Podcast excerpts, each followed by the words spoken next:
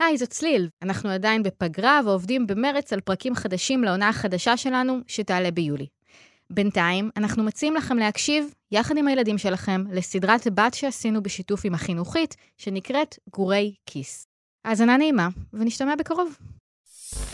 אתן מאזינות ואתם מאזינים לכאן הסכתים, הפודקאסטים של תאגיד השידור הישראלי. היי, אני שאול אמסטרדמסקי, ואני צליל אברהם.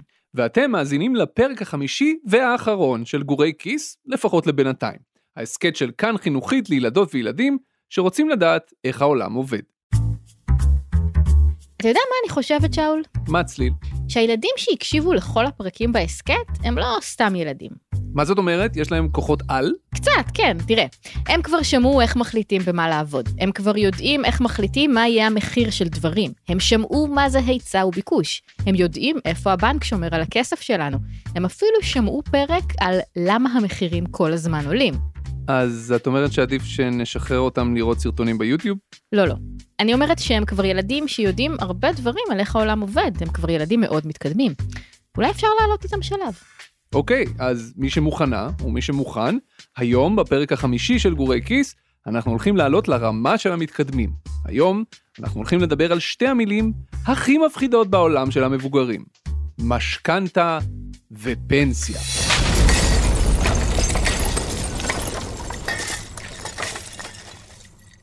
צליל. כן. נראה לי שהברחנו את כל הילדים. אז מה עושים?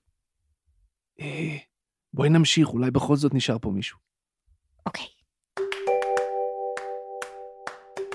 ההורים שלי רוצים לקנות דירה עכשיו, והם עובדים על זה הרבה זמן, כאילו. אם זה עדיין לא סופי, אז אין לי מושג אם מותר לי לספר את זה כיפה, כאילו. אחר כך נשאל אותה ומקסימום תחתכי את זה בעריכה. כאילו, אז למה אני קונה דירה, במקום פשוט. לשכור דירה מבן אדם אחר? ואז כאילו אני משלם לו נגיד כל חודש אלף שקל לדוגמה, וזהו, נגמר הסיפור. אבל אז הדירה לא שלך. נכון, אבל מה אני כבר צריך בדירה שהוא יהיה שלי? האמת, לא צריך לקנות דירה. גם לי אין דירה משלי. אז תודה שהאזנתם לגורי כיס, שיהיה לכם יום נחמד. רגע, רגע, רגע. מה? בוא נסביר קודם בכלל מה ההבדל. אוקיי, צליל, את רוצה להשתמש באולפן הזה? כן, אני צריכה להקליט פה פודקאסט. טוב, אז את צריכה לשלם לבעלים של האולפן 200 שקל. ואז הוא יהיה שלי? לא, 200 שקל זה להקלטה של שעה. אחרי זה את הולכת והאולפן נשאר שלו. כי אחרייך מגיע יובל מלכי להקליט פרק של היסטוריה לילדים, וגם הוא משלם עוד 200 שקל. כל פעם שמישהו בא להקליט פה פודקאסט לשעה, זה עולה לו 200 שקל. זה נקרא לשכור. אוקיי, אבל אני רוצה אולפן שיהיה רק שלי ושאני אוכל להקליט מתי שאני רוצה, בלי להתחלק עם יובל מלכי ובלי לשלם 200 שקל. אה, את רוצה אולפן משלך? אין בעיה. תחפשי בניין או מגרש, תתכנני אולפן, תביאי פועלים שיבנו לך את האולפן, תקני ציוד, מיקרופונים, אוזניות, כיסאות, שטיח מוזר כזה לשים על הקיר שלא יהיה הד, תשלמי לכולם 2 מיליון שקל וחצי, והאולפן שלך. זה נקרא לקנות. ומה שנכון לאולפן של פודקאסטים נכון גם לבתים ולדירות. מי ששוכר גר בעצם באופן זמני בדירה או בבית שהוא לא שלו. ואחרי תקופה מסוימת, נגיד שנה או שנתיים או עשר שנים, עובר משם למקום אחר. מי שקונה בית או דירה, אז הם שלו, ורק שלו, לנצח, או עד שהוא ימכור. מה שמחזיר אותנו לשאלה של אורי, למה אני צריך שהדירה תהיה שלי? זו גם שאלה שהרבה מבוגרים ומבוגרות שואלים את עצמם.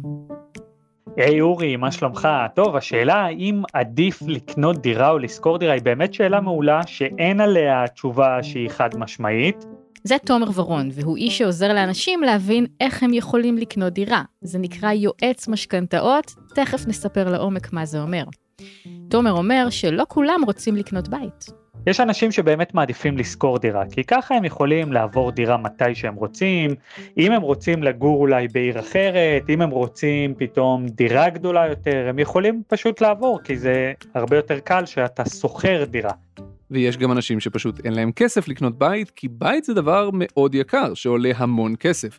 דירה די בסיסית באזור המרכז, עם נגיד ארבעה חדרים, יכולה לעלות מיליון וחצי שקל, ולפעמים אפילו שלושה מיליון שקל, ולפעמים הרבה יותר מזה, תלוי איפה בדיוק היא נמצאת.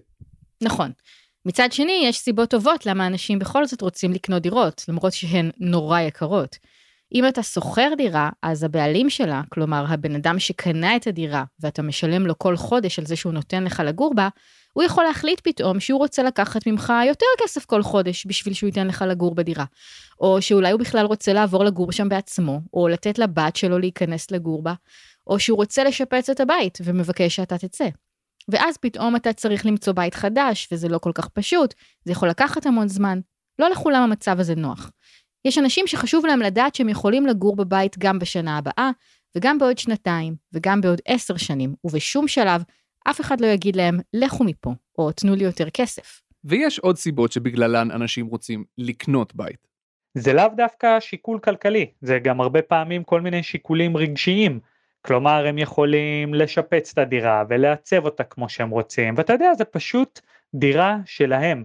ואגב אולי עכשיו עוד מוקדם לדבר על זה אבל אתה יודע כשיש כבר ילדים ואתה רוצה שהם יגדלו במקום אחד וילכו לגנים וילכו לבתי ספר אז כן שוב אתה מחפש את היציבות הזאת ולכן אולי אה, אנשים מעדיפים לקנות את הדירה.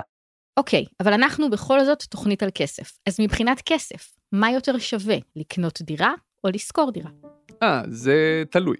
מבחינת כסף אגב, כן, זה יכול להיות מאוד משתלם לקנות בית. כלומר, אם קנינו את הבית במחיר מסוים ואחרי כמה שנים המחיר מאוד עלה, כמו שקרה פה במדינת ישראל בשנים האחרונות, עשינו אחלה עסקה. אבל כמובן זה תלוי מאוד איזה בית, זה תלוי מאוד אם המחירים של הדירות ימשיכו לעלות, גם אם מחליטים שרוצים לקנות בית, לא משנה מאיזה סיבה, בית זה דבר מאוד יקר. וכאן מגיעה המילה המפחידה שדיברנו עליה.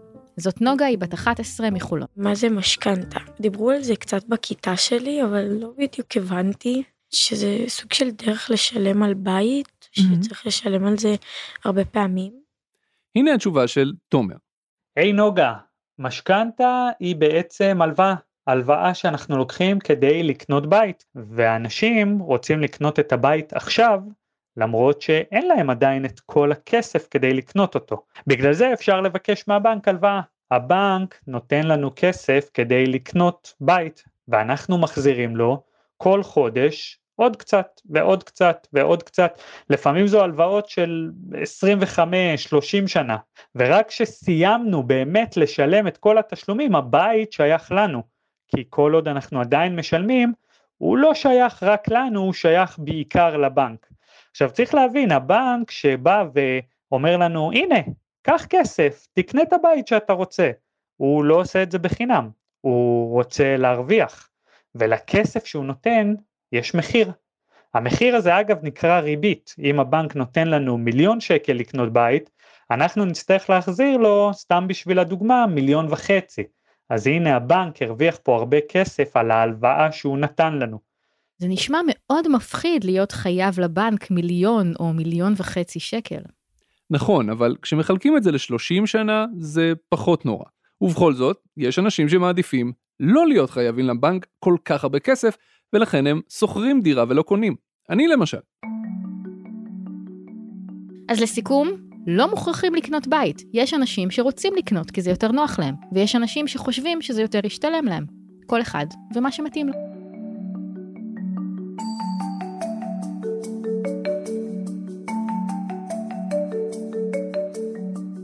טוב, אז אחרי שדיברנו על משכנתה, הגיע הזמן לדבר על המילה הכי מפחידה. האמת שהרבה מאוד מבוגרים באמת פוחדים מאוד מהמילה הזאת. אתה תגיד את זה או אני? בואי נגיד ביחד. שלוש, שתיים, אחת. פנסיה. פנסיה, או איך יכול להיות שלסבא וסבתא יש כסף לתת לכם במתנה בחג או ביום ההולדת, למרות שהם כבר לא עובדים? העולם המסובך של המבוגרים. אז מה כל כך מפחיד בפנסיה? אולי קודם כל נספר מה זו פנסיה. הנה מה ששקד שאלה.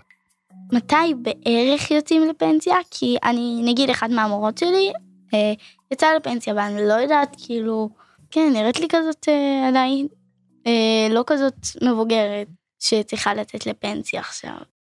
ביקשנו מאבי אייכלר לענות על השאלה הזאת. המקצוע של אבי הוא לעזור לאנשים להבין כמה כסף יהיה להם בפנסיה, כלומר אחרי שהם יפסיקו לעבוד. קוראים לזה יועץ פנסיוני. אנשים מפסיקים לעבוד בכל מיני גילאים, כשהם עייפים, כשהם לא מוצאים יותר עבודה, שכבר משעמם להם לעבוד או שמתחשק להם לעשות רק מה שהם אוהבים, לטייל, לבלות עם הנכדים ודברים מהסוג הזה. מגיל 60 הם יכולים להתחיל לקבל פנסיה. הפנסיה זה למעשה תשלום חודשי, כמו משכורת, שמקבלים כשמחליטים לצאת לפנסיה ועד לסוף החיים. אז פנסיה זו המשכורת החודשית שמקבלים אחרי שמפסיקים לעבוד. עכשיו זה כבר לא נשמע כל כך מפחיד, נכון? בכלל לא. כסף בלי לעבוד? ספרו לי עוד. אז זהו, שזה לא בדיוק כסף בלי לעבוד. אין קסמים כאלה. השאלה השנייה זה גם אה, כמה בערך מקבלים על זה שיוצאים לפנסיה? כאילו, מקבלים כסף שאנחנו בפנסיה, אז כמה? ב, כאילו, בכסף שבאמת עובדים, או פחות, או יותר? זה מעט מורכב. הסכום מושפע מאוד מגובה המשכורת בכל שנות העבודה. מי שהרוויח הרבה יקבל פנסיה גבוהה, ומי שהרוויח פחות יקבל פחות. בנוסף, זה תלוי גם כמה חסכת לפנסיה. כל עוד ועובדים חוסכים כל חודש כסף במשכורת שלהם ושמים אותו בקופת חיסכון שמיועדת לפנסיה, מי שחסכו הרבה יקבלו יותר. אז זה מה שמפחיד. כן, הכסף של הפנסיה לא מגיע אלינו כל חודש בלי שנעבוד. הלוואי שזה היה עובד ככה, כי זה היה ממש מגניב. מה שקורה במקום זה הוא שעובדות ועובדים חוסכים כסף לגיל שבו הם כבר לא יוכלו לעבוד, והם עושים את זה כמעט מהיום הראשון שהם מוצאים עבודה. כל חודש הם בעצם לוקחים חלק מהמשכורת שלהם ושמים בצד, והמעסיק שלהם מוסיף על זה עוד כסף, וככה הכסף הזה מצטבר במשך הרבה מאוד שנים, ומחכה לנו ליום שבו נפסיק לעבוד, ואז נזדקק לו. אם נגיד יהיה לך פחות כסף, אז זה יהיה מבאס בכל זאת. Mm-hmm. ואם אתה לא אוהב את העבודה, אז יהיה לך אולי יותר כיף. Mm, אה, לא לעבוד. כן. את חושבת שלצאת לפנסיה זה, זה מבאס? אני לא יודעת, זה כאילו תלוי במה אתה עובד. אם אתה מאוד אוהב את העבודה שלך, זה כן יהיה מבאס. לא, ממש לא מבאס, אנשים אוהבים לצאת לפנסיה כי הם יכולים לקבל משכורת ולעשות מה שמתחשק להם. יש אנשים שההנאה שלהם היא להמשיך ולעבוד, והם מעדיפים לא לצאת לפנסיה. אין הרבה כאלה, אבל בכל זאת יש אנשים שממשיכים לעבוד גם אחרי שהגיעו לגיל הפנסיה. מה אתה חושב? זה מבאס לצאת לפנסיה? אני לא חושב שזה מבאס, אני כבר מדמיין לעצמי מה אני אעשה כשאני אצא לפנסיה. אולי אני אטייל בעולם, אולי אני ארכב על אופניים, אולי אני אבשל כל היום ואטעם אוכל טעים בהמון מסעדות, אולי אני אקרא ספרים. זה נשמע לי כמו חופש גדול כזה, אבל אחד שלא נגמר אף פעם. אמ, טוב, הוא נגמר בסוף, אבל אחרי הרבה שנים.